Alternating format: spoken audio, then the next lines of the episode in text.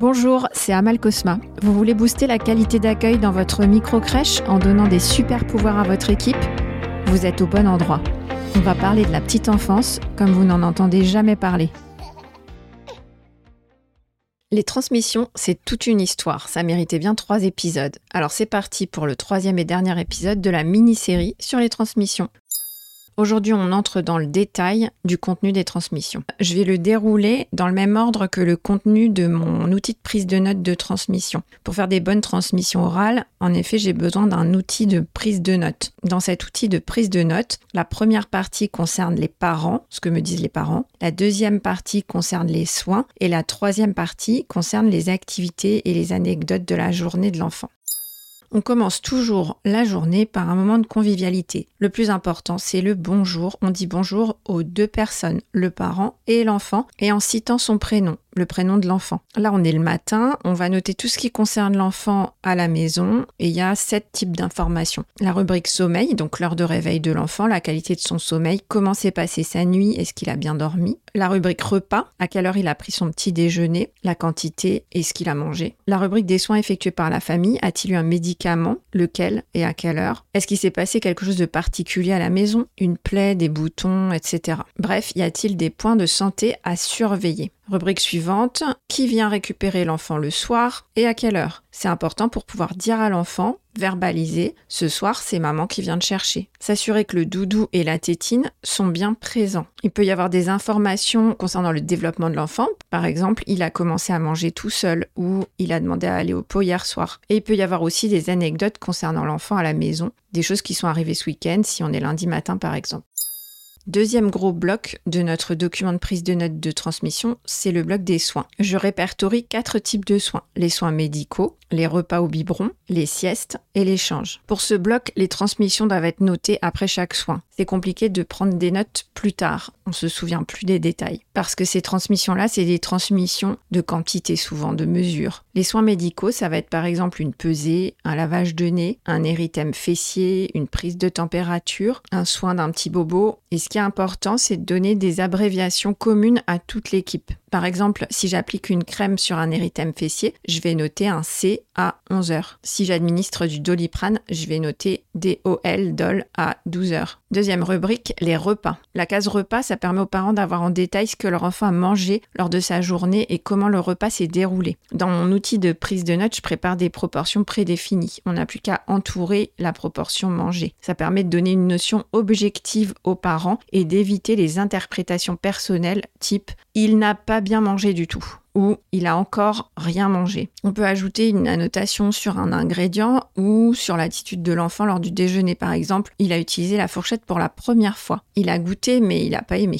On peut parler des circonstances de la prise du repas aussi. Il était plutôt calme ou agité ou joyeux. Et la position de l'enfant, ça peut être intéressant aussi. Est-ce qu'il était assis sur les genoux de l'adulte ou assis autour d'une table d'enfant? C'est toujours un plus de formuler ses commentaires avec des phrases. Par exemple, il a préféré manger son repas avec les doigts. Ou il a dit je veux manger tout seul. Dans mon outil, je détaille les biberons à part. Il s'agit de noter l'heure de la prise du biberon et la quantité ingérée en millilitres. Si c'est utile, on ajoute des précisions sur le déroulement de la prise du biberon. Est-ce qu'il a bu d'une traite? Est-ce qu'il a eu besoin de faire des pauses? Est-ce qu'il a eu mal au ventre? Etc. La troisième rubrique de soins, c'est la rubrique des endormissements ou les siestes. En crèche, l'un des soins, c'est l'accompagnement à l'endormissement des enfants. Il s'agit de noter l'heure d'endormissement et de réveil de la sieste et de calculer la durée. On peut aussi noter des commentaires sur la qualité du sommeil ou sur les temps d'endormissement par exemple. Est-ce qu'il s'est endormi dans les bras, dans le lit? Est-ce qu'il a eu besoin de la présence de l'adulte? Est-ce que c'était plutôt difficile et long ou rapide et simple? Est-ce qu'il s'est réveillé puis rendormi ou est-ce qu'il a dormi d'une traite? Enfin, la dernière rubrique de soins, c'est l'échange. On va noter les heures de change ou les passages au pot ou aux toilettes et préciser de façon synthétique,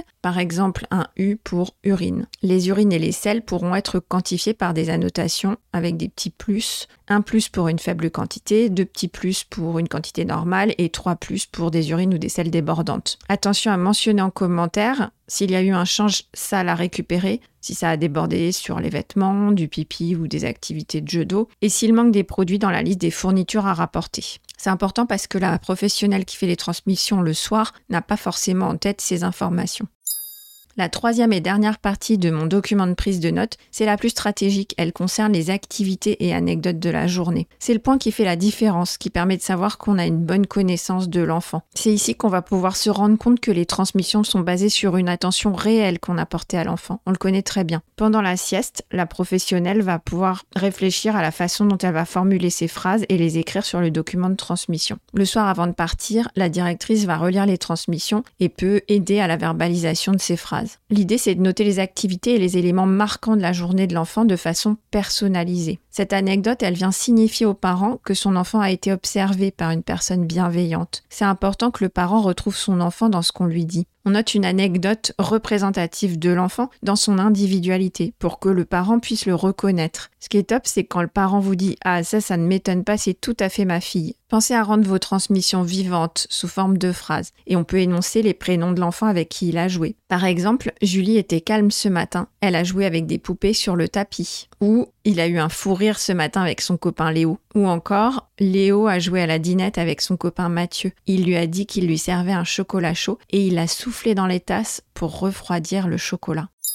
Alors voilà, cet outil de prise de notes, il va me servir à faire des transmissions orales. Attention, il s'agit bien de transmission orale. L'idée, c'est surtout pas de donner la feuille à lire aux parents. Souvenez-vous qu'à l'oral, le but, c'est pas l'exhaustivité, mais bien la sincérité des transmissions. Gardez en tête que l'objectif ici, c'est la continuité de soins entre la maison et la crèche. Donc s'il y a des questions particulières d'un parent, ce n'est pas le moment de les résoudre maintenant, mais on précise bien aux parents qu'on prend note de sa question et qu'elle sera transmise à la direction. La direction va revenir vers eux pour prendre et pour traiter sa demande. Pour mettre fin à ce temps de transmission, c'est bien de dire au revoir à l'enfant. Au revoir Jules, à demain, en le regardant dans les yeux. En conclusion, je dirais que la qualité des transmissions, ça se travaille en équipe. Il faut un bon outil de prise de notes et son mode d'emploi, une présentation du dispositif, les enjeux et l'outil à son équipe, et un suivi de la responsable jusqu'à l'acquisition de la technique par le professionnel. Si vous ne l'avez pas encore fait, écoutez les épisodes 9 et 10 sur le même sujet. Et si vous voulez avoir plus de détails et des éléments écrits, abonnez-vous à la newsletter. À la semaine prochaine! Merci d'avoir écouté cet épisode jusqu'au bout. J'espère qu'il t'a plu et que tu en ressors inspiré. Si c'est le cas, abonne-toi pour ne rater aucun épisode. Parle-en autour de toi et surtout laisse-moi une note 5 étoiles et un avis sur Apple Podcast.